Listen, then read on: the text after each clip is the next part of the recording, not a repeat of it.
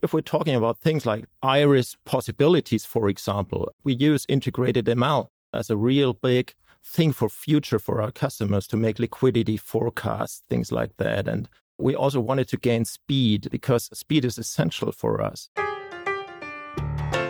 Welcome to Rarefied Air Stories of Inspired Service. Our host, John Paladino, head of client services at InterSystems, will use his 40 years of experience to show you how to build a successful customer service program and highlight stories of innovation with customers. Join us as we explore the past, present, and future of service, from AI's promise to the enduring power of the human touch.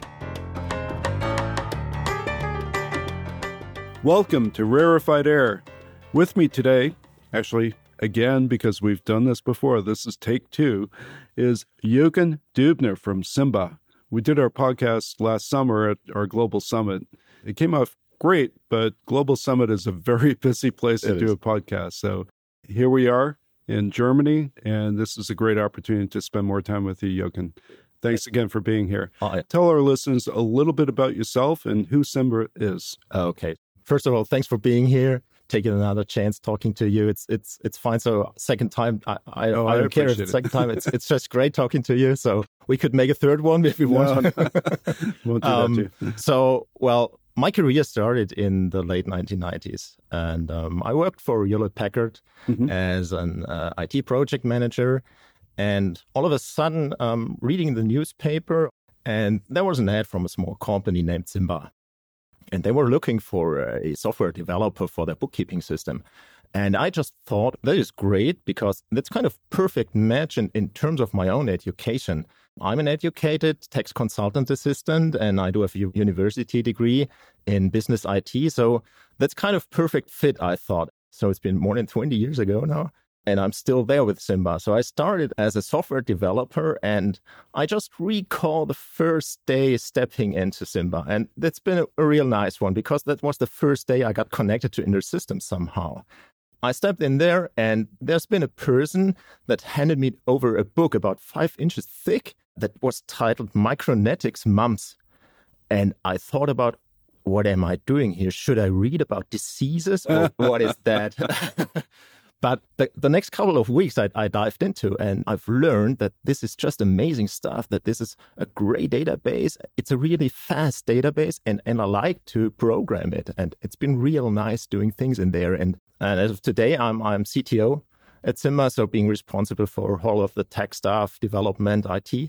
We started as a simple bookkeeping software. Well, at that time, the market was was just, or our competitors at the market were just companies that that had data centered versions of, of their software system. So all of the data was was inside a big data center with AIX systems, VAX systems, things like that. And the idea of Simba has been to provide a on-premise version of a bookkeeping software so that everyone, every customer has got its data in-house. And that's kind of changing idea on that market at that time. I can say we grew together with InterSystems these years because a recap that I've been employee number 15 or 16, something like that. And oh, nowadays, and nowadays we're more than 120 people in there. So I think compared to InterSystem, there are smaller figures, but we have common growth together during the last 30, 30 or more years. No, I can really relate to that because we're both old timers. I've been with InterSystems uh, a long time since 1985. You can do the math. and when I joined, we had fewer than 20 people. And uh, we too grew and changed, adapted, innovated. And our customers' expectations have changed on the way. I'm sure yours have too. Yeah, true.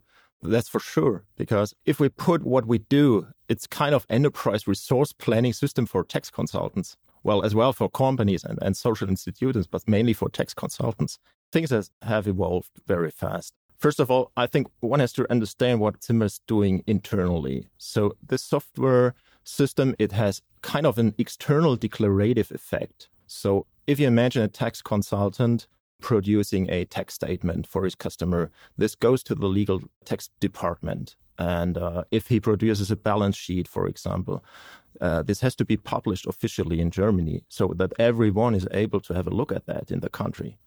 So this is what I mean by external effect. And this is kind of what we're evolving through all the years. And this is why we're technology driven in order to get these things out to the customer. How has the technology served you over the two to three decades? You know, have you had to rewrite your application? Yeah, or we, make major changes in your application? We did that partially, but I think this rewriting is kind of an ongoing process. So you have to spend 10% of your time, I think. That's my my own opinion on going to rewrite your application in, in order to keep it living, up and living. And that's what we did. But if we're talking about things like iris possibilities, for example, we use integrated ML as a real big thing for future for our customers to make liquidity forecasts, things like that. And we also wanted to gain speed because uh, speed is essential for us. So you have to continually make it scalable, yeah. Yeah. reliable, secure. That's a part. So this kind of external declarative effect that means that our software could not have any errors. Mm-hmm. Well, it has. That's kind of IT development, but it shouldn't have because it has to be rock stable. It has to be hardened. It has to be fault intolerant when you provide something that has this external effect, you're always in charge of what's happening if things are going wrong. So if that text statement that's officially published is just wrong, we get a major problem outside. So what we need in here is a software solution that gives us the opportunity to develop in a very fast way, to develop things that are really rock stable and, and that is part of our business. So it's, it's kind of like we live in parallel universes in a way because uh, your company is private and evolved and highly successful, and your customers' needs have certainly increased. Ours have too. And we've enjoyed a great partnership working together. For our listeners, why don't we both share yeah, how we see serving our customers evolving from the past to the future? Would well, you like to go first, Jochen? Well, this is kind of evolvement, I think. And I think if we're talking about tax business on our side, so if we look at what we've done in the past and what we have to do in the future, so German tax law is constantly changing. And what's the effort to, to be put on this is if this is constantly changing, you have to have a system that goes with you in these changes. I can give an example. The German legislative process is a rather interesting one because, well, it somehow reminds me of some IT project management if you have a team and you got an estimation of a task that will last one week and you give that to your team, it will last one week or more. Mm-hmm. And that's just the same with the German legislation process. This one lasts one year, even if they could have been finished it by, let's say, three or four months. So we, we often get last changes by 27th or, or 28th of December, and they gain validity January 1st. So that, that narrows down the time frame of development to just a couple of days. And this is something, as we're talking That's incredible. about, that is, and this is something that the database system InterSystems provides us with. It is giving us the possibility to implement in such a, a small time frame. So this is real rapid application development. And if we're talking about the customer there, what we're doing, and we're not delivering software at that very moment. This is not true, I think. We're building some kind of level of trust this is what I think is just the intrinsic part of that.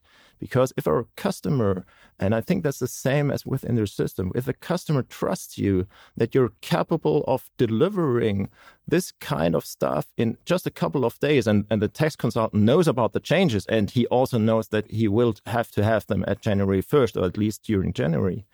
That is something, if you are able to deliver that, with your system, he trusts you and then he will stick with you forever. And that's just kind of customer care that reflects stability in this customer experience. So that's amazing. So the degree of trust keeps on increasing, and the demand, because of the changing environment, continues to increase. So your principles yeah, are really for the long term success of your clients. At the end of the day, your software and our software doesn't really matter. It's the success of your customers that really matters. That's the most important thing. We love to talk about software, don't we? But yeah. at the end of the day, it's about their success. So, same thing for us. You know, the partnership aspect of our business is really important. And partnership to me means how you respond when things don't work, but also how you work together to prevent things from going wrong in the first place. So we continue to increase the way we work with our partners to work better at quality, delivering delivering software features faster because our customers need it. I don't know about two days. I don't know if we can make sure. the uh, the release in two days, but we're working toward that. But our principles in support are to help the customer. So we don't have any, as you know, uh, Jochen, but our listeners may not. We don't have any barriers to getting the help that you need. And that's that is that's just great because well I I recognize that from the very beginning of our partnership. I recall one one thing during our migration from Cache to Iris. And I think that reflects this this kind of customer care, I think. And while migrating, we faced some performance issues indeed. We called Worldwide Response Center and I recall that's been the first and only time in my life with InterSystems that I opened a crisis call there. And well, I think you could explain better what, what a crisis call is, but in my own words, this is from on there, uh, everybody's working 24 7 to solve this issue. And that is just what the US guys did with us. So we built kind of a task force and got this thing solved in a couple of days. And that was just great seeing this kind of effort, this passion for customer and customer success out there, because that's our own DNA too. Yeah, it's immediate response is putting our best people in the front lines. And as you said, in a crisis, all the bells go off. We tend to swarm it, and quite often developers are directly involved. Yeah. They're excused from doing development yeah. until we solve the customer crisis, even if it has nothing to do with our software. Yeah, that's a really important point, I think. It doesn't matter kind of what level you're living, if there's a C-level or whatever. You should take care of your customer. And that is what we also do. I, I recall an example, and that's just a great one, I think, because it tends back to, I think, 2010, something like that. And at that time, InterSystems ended life cycle of, I think it's been 2K block size databases, something like that. And we knew that we had lots of those databases outside. And we knew that we have to migrate. And InterSystems provided a command line tool. We sat down internally and thought of what should we do then? We have several thousand customer sites out there. How could we migrate their databases? I can't drive around in Germany, and my team cannot drive around too. I couldn't spend people doing this. So we sat down and we also called Worldwide Response Center and we called sales engineers and thought of what can we do in order to automate this. And at this very time, I joined my first global summit in Orlando. I think at that time it was called DevCon. It was still called DevCon. I joined this DevCon and I had the chance to talk to the former vice president for development and software. And this was just amazing because I didn't think of being able to talking to that kind of CEO vice president level. Um, if you look at other companies, that that is a no go. You can't do that. But with InterSystems, I, I could have the chance. And I recall both of us standing there drinking coffee, talking about our situation. I just remember clearly what he said to me in the end. He said, Well, until the end, of this very DevCon, you get a solution for an automation for this. And well, at first sight, I thought, well, yeah, okay, we, it's nice talking about, but I can't believe that because, as I know from my own position, this is just there's a gap between someone telling, yeah, I will deliver tomorrow, and the team's doing to do this. I think two days later, I flew home, and one workday later, I got a call from InterSystems they were telling me, Your tool's ready. Your tool's there. You will get it with the next upcoming release. And if you want to have it now, you'll get an ad hoc for this. And this was just amazing. This was amazing because that is kind of dedication to customer success on every level of a company. And that is what our own DNA is as well. That's why we bring developers to our global summit, previously called DevCon, to spend time with customers. So it's not a marketing event. It's, in a way, it's an educational event, but it's also to hear what challenges or what aspirations our customers, our partners have, and how we can help help get them there. how we can make you successful so you can make your customers successful. So it's also a very good example of going the extra mile. And you know, we like to go the extra mile in lots of different um, different scenarios.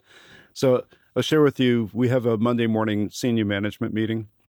Half the meeting is about customer experiences, and by that I mean fixes we sent to a customer.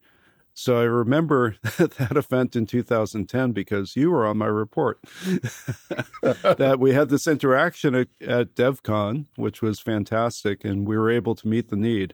We had to follow through, of course, but our CEO really wants to know, know, what are we doing to help our customers in the product and support what fixes we send to customers. If a customer had an event like an outage, even if it's not related to us, it doesn't matter you know, if a customer's down, we all look bad. How does your management meeting work? Well, it's just about the same, I think. Um, really? Well, I think if if we bring that down to a point, it's all about responsibility. That it's just what's customer care in itself, I think. And I always tell people and new employees be responsible for for what you do. That doesn't mean you have to do everything and be responsible for everything, but you have to take care of, of problems and it, it doesn't matter on, on which level you're living. And um, this is just a customer view and customer perspective you have to take in order to get this responsibility. And I think that's the core of customer care and, and a core of partnership. I, I love that saying. Yeah, we have some sayings too. The one that just popped to mind is when you're in a situation and you're not sure what to do, to do what's right for the company or the customer, do what's right for the customer. That's perfect. That's really perfect. And uh, in my spare time, if there is one, um, I like to do athletics. I've done that for nearly the whole of my life. And um, I'm a javelin thrower. Oh, really? And um, I'm still doing that today while getting older and less mobile, but well, it works and I'm still doing this. And that's fantastic. And this is just something that could be compared to that. That's what I always think of when talking about this kind of responsibility. So if I'm not throwing good, if that throw is not good enough, I have to think about who's responsible. And well, I could blame the wind, I could blame pl- clothes, whatever I can think of, but that won't help. That won't help me to cope with that. The only thing is, I have to be responsible for what I'm doing here. So if there's wind, I, I have to change the angle of my throw or something like that, or I have to train harder, but I have to be responsible for what I'm doing here. You're going to have this image in my head of a big problem in front of you and you taking out your javelin. Yeah. that would be, that would be, be great. I, I have to, I have to try that. so if we talk about the future in terms of yeah, where the challenges are ahead of us, um, ChatGPT and kind of uh, large language models, and obviously we don't really know what challenges that's going to bring for us. And it's interesting right now. I think the challenges ahead are complexity. And you mentioned complexity earlier. Yep. Yep. Complexity is, is, is one of the, the biggest issues, I think, in future. And if we make that point on this new AI stuff, ChatGPT, things like that, what's it in core? I think it will change how people interact with software in the future. That I think is the main core thought of this. So if we're looking at that, what did we do for the past 10 or 20 years? We, we were building nice user graphical user interfaces with, with buttons and input field, things like that. So in my mind, I do have people talking to their software or chatting with their software. And this is also this kind of complexity we're talking about. And this is narrowing down complexity in terms of that we're interacting with software systems in a totally normal way, like both of us sitting here today talking to each other. And I think that that will be the case in the future. Yeah, and I think the complexity is our problem, not our customers' problems. We don't want to make our products more complex. We want to make them simpler to use, especially for developers, That's people great. who are building solutions. That's great. Jochen, I really appreciate you join, joining us for this podcast. This has been fascinating. Thank you for your long term partnership. Thank you for your trust. And I look forward to working with you for another 30 years. Thank you for being here, John. Thanks for listening today. If you have any questions or want to hear from a specific guest, email us anytime at inspiredservice at intersystems.com. And when you're ready to unlock the potential of your data and experience the transformative power of support done differently, go to intersystems.com.